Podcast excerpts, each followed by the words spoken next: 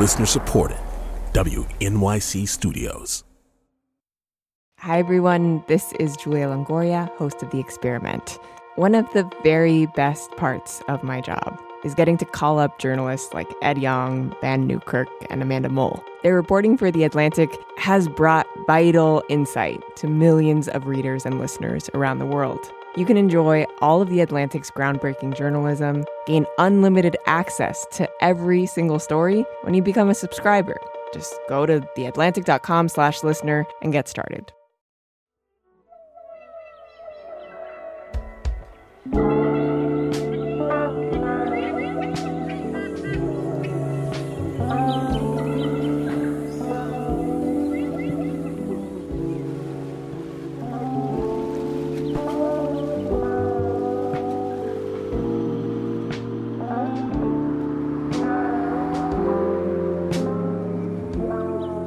Julia Longoria. This is The Experiment. And this week, we're handing it over to producer Alvin Melathe. I want to introduce you to Dr. Carl Hart. So maybe well, let's just start by you telling me uh, who you are. I'm Carl Hart. I'm a professor at Columbia University. I am also a research scientist at the New York State Psychiatric Institute. Carl's a neuroscientist, but he's recently become really interested in one of our founding documents. It's really important for us to think about the Declaration of Independence because I was ignorant, like most Americans, and I hadn't read it as an adult. And so when you read it as an adult, you realize this is profound. This is the original promise to American citizens. This is what it means to be an American. Carl is a big fan of the Declaration of Independence, and he's been on a crusade to get other people to read it too. I feel like whenever I have these conversations, particularly when I evoke the Declaration of Independence, people say, yeah, yeah, yeah, as if they know what's in the Declaration, when in fact I know they don't because there's no reason for you to read it because nobody required you to read it. And the reason he wants people to read it is that he thinks there's this one big part of American life where we aren't allowing people to do the basic stuff that the document declares to exercise the rights to life and liberty and the pursuit of happiness. It means that you have the right to live your life like you see fit, as long as you don't prevent others from doing the same. And in the third sentence, it says that government should be created to secure these rights, not restrict them. That's profound to me because we are doing precisely the opposite when it comes to drugs, and nobody seems to give a shit.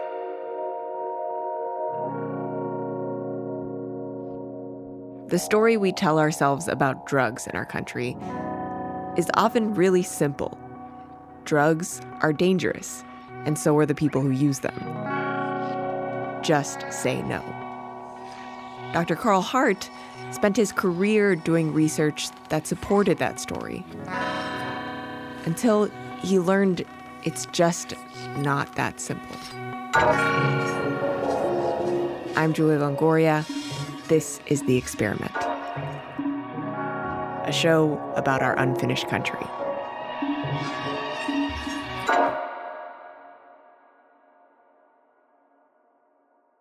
Carl grew up in Miami in the 70s and 80s. I grew up in a predominantly black neighborhood, what some would deem resource poor. And he got a very clear message about drugs. People talked about drugs in the very same way as they talk about drugs now. Drugs are bad. Don't do drugs. Drugs are the source of our suffering. Drugs cause addiction. Drugs are the reason that people die prematurely. Plenty of people in his neighborhood drank or smoked cigarettes or weed, but there were drugs that seemed out of bounds, ones that people warned him about. Drugs like crack and heroin. It was nothing to see a public service announcement with someone like Pee Wee Herman. This is crack, rock cocaine. Pee Wee Herman would be talking uh, to kids, saying something about, Everybody wants to be cool. hey, you want to be cool like me. Um, I don't do crack because doing crack is like putting a loaded gun in your mouth and pulling the trigger. Could be dead wrong. And that stayed in my mind for a long time. Some of my assumptions were that a drug like crack cocaine was so addictive, one hit is all that was required for the user to become addicted. Everyone who smoked crack cocaine eventually became addicted. And then about the people who use drugs, I thought they were horrible people. I thought that they were irresponsible people. I thought that they could only focus on getting another hit of their drug. It would take me a good 15 years to start questioning the story that I was telling myself. Is it fair to say you were scared of drugs? Yeah, it's fair to say that I was absolutely scared of drugs. I believe those messages so much so, I decided to study drugs uh, and try and figure out how I could help people who were drug addicted. In the 90s, Carl studied science. He eventually went on to get a master's and a PhD in neuroscience and psychology. That was deemed the decade of the brain. He wanted to find out how drugs affected the brain. I would look at these brain cells in this region called the nucleus accumbens.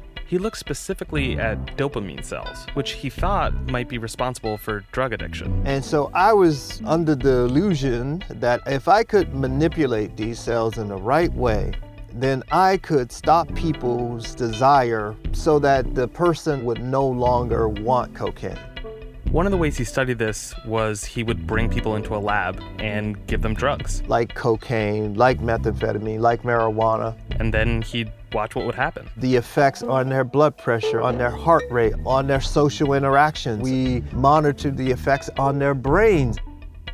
In the lab, he started learning some things that didn't quite line up with those messages he got as a kid. I've learned early on that the body does not distinguish between hard and soft drugs. That's a sort of human uh, phenomenon. Although heroin withdrawal is unpleasant, uh, but the likelihood of somebody dying from heroin withdrawal is low compared to the likelihood of someone dying from alcohol withdrawal. Hmm.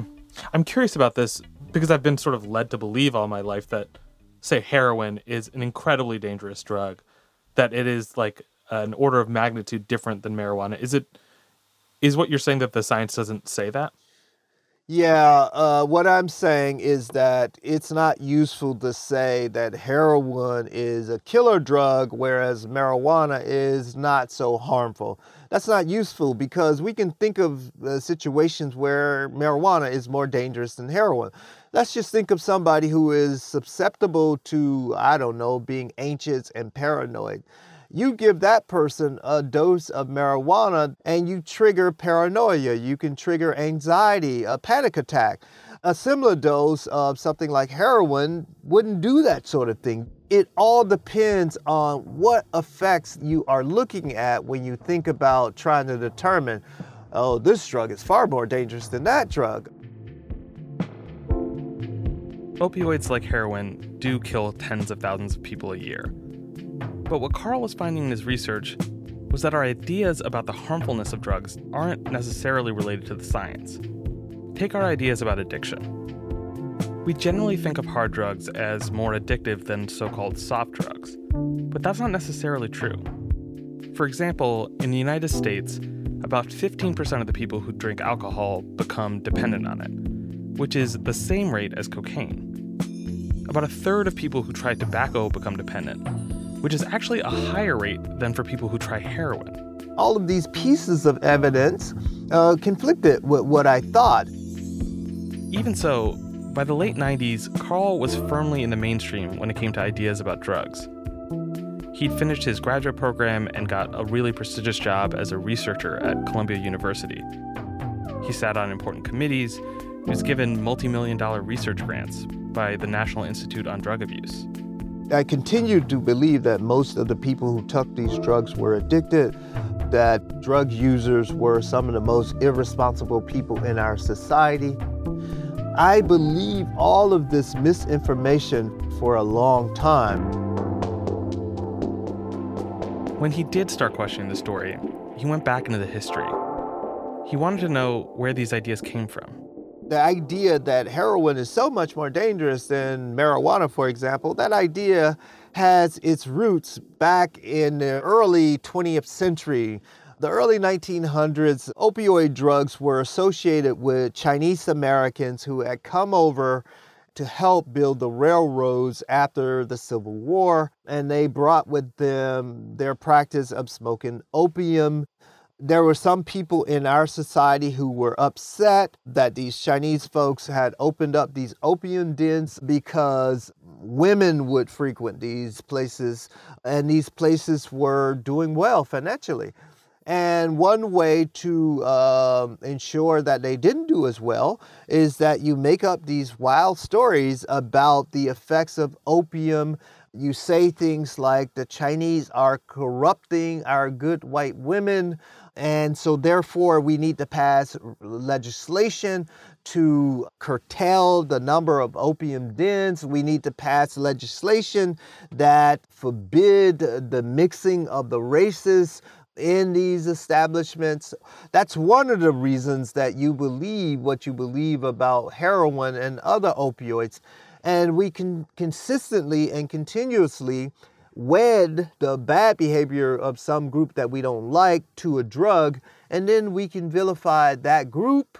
Uh, without actually saying it, uh, we're we're saying we're vilifying the drug, but really we're vilifying that group. Carl says a similar thing happened with cocaine. There was a time when it was legal in America. It was even an ingredient in the original formula for Coca Cola. Then a story was told in the media that black people used cocaine and it made them violent. For example, there were reports that black men were raping white women after having taken cocaine. There were reports that black men, once they have taken cocaine, they could not be stopped by 32 caliber bullets. And so this forced some police forces to move away from the 32 caliber weapon to a larger caliber weapon, the 38 in some cases. And it also forced Congress to pass for the first time national legislation that would ban drugs. And this legislation is known as the Harrison Act of 1914, which in effect banned opioids and cocaine. This pattern still repeats itself today. We still associate supposedly bad drugs with people at the margins. Let's think about uh, ketamine versus PCP. Chemically, these drugs are nearly identical. People take ketamine in search of some higher spiritual plane. PCP, on the other hand, is associated with cop stories, stories that indicate that if you take PCP, the user will develop superhuman strength and it will take police, uh, I don't know, 48 bullets to kill the person. Another sort of uh, example of this, and this is related to class and not race, methamphetamine and Adderall are essentially the same drug. But when we think about the narrative surrounding methamphetamine, we think of poor white people who are having problems because this drug is so dangerous and so evil, it's turned these people into social degenerates, whereas Adderall use uh, is expected among our high achieving people in our society. The point is, is that the narratives that have developed around these drugs, the differential narrative, it's just not, just not justified. If what you're saying that like a, a lot of the differences chemically in these drugs are, are somewhat negligible, I'm trying to figure out like aren't there other people like you in research laboratories looking at the chemical makeup of these drugs? Yeah, there is a ton of data that's been generated in laboratories like ours at Columbia, and the researchers themselves, they all know privately. Whether they say anything publicly, that's a whole different story. Another sort of key reason that researchers um, may not say anything is because there are researchers who genuinely believe that it's better to err on the side of caution. That is, it's better to frighten the public about drugs, and that way you really decrease the likelihood of anyone using these drugs because these drugs do carry some risk. Why are we so afraid? What are we actually afraid of? We are afraid of the unknown. It is so much easier just to say no than to inform yourself. As a parent, you don't have to learn anything about marijuana, cocaine, or anything. All you have to do with your children as part of their drug education is to say no. Just say no.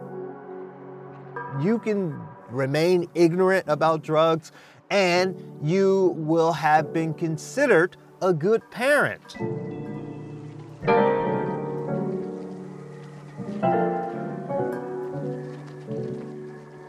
The problem with this fear, Carl says, is not just that we're not being honest about the real risks of drug use, it's that exaggerating the danger of drugs leads to harmful policies. Those policies uh, are repressive and draconian, and they bolster our drug war.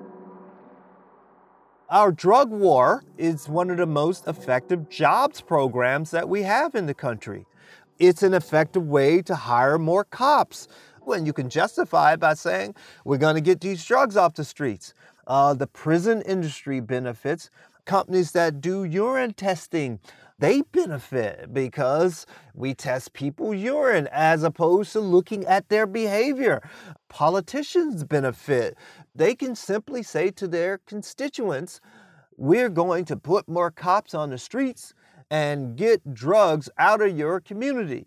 That's so easy to do. Never mind that you're not dealing with the real problems that people face, like unemployment, poor education, lack of health care. You don't have to deal with any of that stuff. All you have to say is that I'm going to put more cops on the streets. Everyone benefits.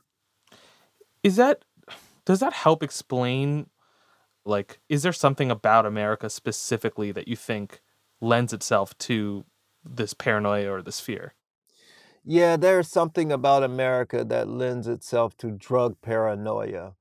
Uh, let's just think about George Floyd, who was killed this past summer, and we all saw it uh, on video. Derek Chauvin put his knee on George Floyd's neck.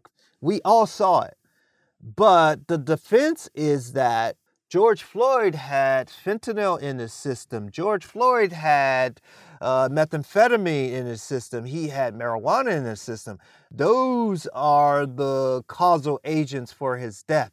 And so that's one of the reasons that we have been less willing uh, to look at the drug situation with clear eyes because it provides a lovely scapegoat and it provides an excuse for our racism.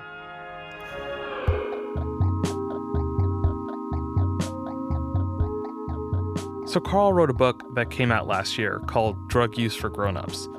And in it, he argues, essentially, that the story we tell ourselves about drugs and drug users simply isn't true. The lie causes harm.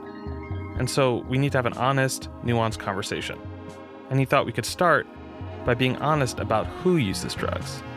The typical drug user is a middle class white American. I want the public to grapple with that fact. That's why I'm asking people to come out of the closet so we could change the view of what a drug user really is.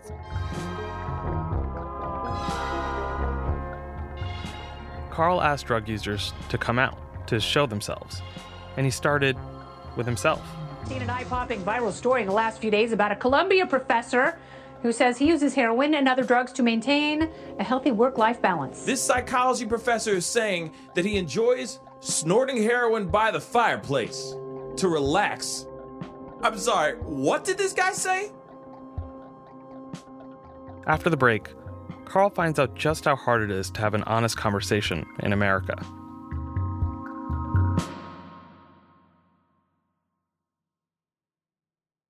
Hi, everyone. This is Julia Longoria, host of The Experiment. One of the very best parts of my job is getting to call up journalists like Ed Yong, Vann Newkirk, and Amanda Mull. Their reporting for The Atlantic has brought vital insight to millions of readers and listeners around the world. You can enjoy all of The Atlantic's groundbreaking journalism, gain unlimited access to every single story when you become a subscriber. Just go to theatlantic.com slash listener and get started. Wake that ass up. In the morning. The Breakfast Club. What do you guys think? This is heroin. It's the most addictive about. drug. like, it's- Carl Hart's book features a lot of research about drugs, his own and others. But the media story about it became reduced to something else a spectacle about a Columbia professor who does heroin. He has also regularly taken Molly, ecstasy, and methamphetamine, saying they help manage the work-life balance. The balance. knee-jerk reaction from a lot of the country was, "What the front?" I think that what he's saying is very irresponsible. There is no safe way to do heroin here in America. When I was writing the book, I understood that I had to share some personal details in order to make the reader care about my subject. Carl wrote in his book that he had done heroin. Not only that he'd done it, but as of the writing of the book, he was entering his fifth year of being a regular heroin user. Uh, and that brought all of this attention to this subject. But you distort it and you make it become dishonest and untrue for people to pay attention. And it makes me sick. He wrote this book to try to make people rethink the way we talk about drugs. But instead, he somehow became a symbol of the exact kind of false narrative he was fighting. It didn't seem to matter that his argument was based on all this time he'd spent researching in the lab. The fact that I've been doing this for 30 years, nobody cares. They only care that some publication said that I shot up heroin every day. A few publications took shots at him, pulling out the sensational quotes without any of the research. One made sure to mention he's a father of three. But Carl says he's not addicted to any drugs. He functions in society, he does well at his job. And anyway, his ideal world is not some exotic drug free for all, it's regulation. So, my ideal world is that the government would step in and regulate heroin just like it regulates alcohol, just like it regulates tobacco. In this way, Well, th- that actually leads me to a question about the opioid epidemic specifically. You know, in the last like 20 years or so, I think the numbers are are like roughly 400,000 people dying from overdoses that involve prescription or illicit opioids. The beginning of that was through a relatively regulated system, people getting prescriptions in doctors' offices. And I'm wondering, in a heavily regulated environment like that, and we still have some of that addiction and death, I'm wondering what you think about that in terms of your overall argument. the fact is, people have died uh, who got opioids from their doctors. That's a fact. The point here is that we cannot be so naive to think that life is not without risk. People die. 40,000 Americans died last year because of car accidents. But isn't it true that, you know, everybody gets in a car all the time? That's like the the scale of that should be different, shouldn't it? So we can think about a place like Portugal, where they decriminalized heroin and the number of people who died from heroin dramatically decreased. So I am suggesting that if we legally regulate it, get rid of the contaminants, do a better job of education, of course, making sure that there's a requirement before you can purchase the substance, I'm suggesting that the number would actually dramatically drop. Hmm. You know, one of the things in reading your book that I don't know quite how to square is your book is premised as a conversation for grown-ups, people who are adults and who uh, are ready to have this kind of conversation. And yet, I mean, I think you said it was somewhere between 10 and 30% of people who are going to get addicted. And, you know, there are kids who are undoubtedly going to listen into this type of conversation. What, in your mind, is a responsible way to build out a policy that acknowledges that not everyone is going to be in that 70% who will maturely use drugs as instructed? I'm trying, it's like saying there are kids who are not ready for sex, so should we not have adults engage in this behavior? Should we not have this conversation? The thing that's important here is that if the vast majority of the people who are using a drug are not becoming addicted, then those who become addicted, it requires us to look beyond the drug. So addiction has almost everything to do with the person and what's going on in their life and their environment. Uh, it has a lot to do with the society, uh, but it almost has nothing to do with the drug. But it's too easy to say, oh, you're addicted to crack cocaine, so we need to remove crack cocaine that's not the that's not the move. We need to figure out why the person is addicted to crack cocaine and then help that specific person deal with their specific problems. That's fair. I I I think the thing I'm trying to think through is I think I see your point. But I am wondering that if we don't fix any of the attendant problems in our society and we do make a change like the ones that you're suggesting for drugs, if there aren't potentially bad ramifications to that. I'm just wondering if you grapple with that. Of course, I think about the risk benefit ratio of what I'm talking about. I think it would be far more beneficial for us to stop today arresting anybody for drugs. You would solve so much misery by just simply doing that. You don't even have to uh, legalize drugs or legally regulate it. Just stop arresting Americans for drugs the pluses would outweigh the negatives in that case. It's interesting. One of the reasons I wanted to talk to you is that in a country that's premised on sort of liberty and freedom, there are actually all of these invisible third rails, you know, the things that we aren't actually allowed to talk about in public. And I wanted to talk to you because I'm curious if, as a holder of, I, I don't think I'm going out on a limb here to say an unpopular opinion, do you feel like you've been getting a fair hearing? And what have you learned about the process of that?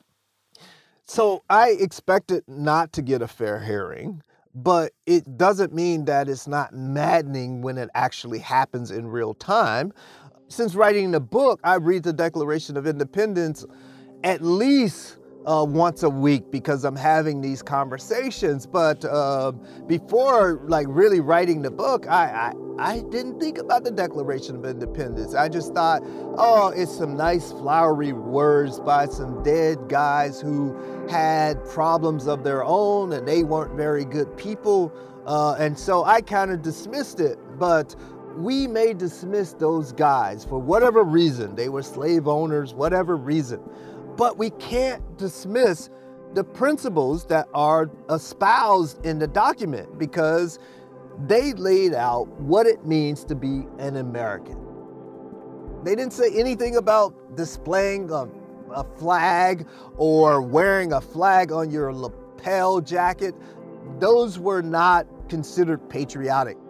What's patriotic is protecting the rights of other citizens we are promised, all of us, at least three birthrights life, liberty, and the pursuit of happiness. That means that we can live our life however we choose, including putting what we want in our bodies. As long as we don't bother anyone else, as long as we don't prevent other people from doing the same. And so, my ideal world is that we just simply live up to our original promise. That's it. And that's what I want. Uh, I want Americans to say, we've been lied to. And now the question is, what do you do?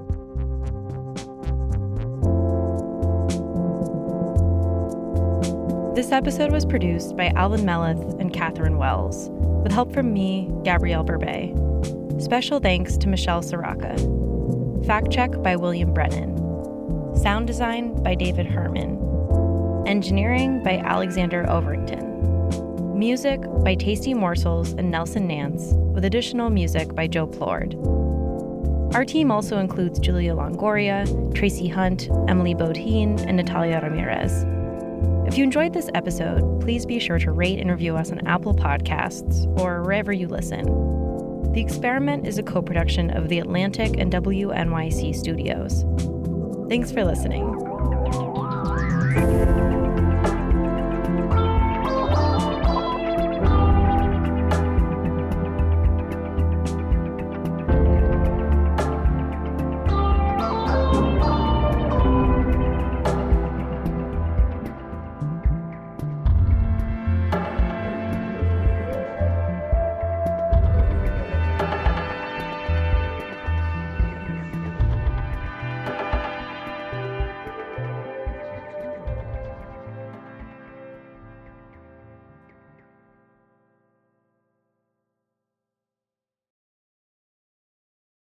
Hi, everyone. This is Julia Longoria, host of The Experiment. One of the very best parts of my job is getting to call up journalists like Ed Yong, Vann Newkirk, and Amanda Mull. Their reporting for The Atlantic has brought vital insight to millions of readers and listeners around the world. You can enjoy all of The Atlantic's groundbreaking journalism, gain unlimited access to every single story when you become a subscriber. Just go to theatlantic.com slash listener and get started.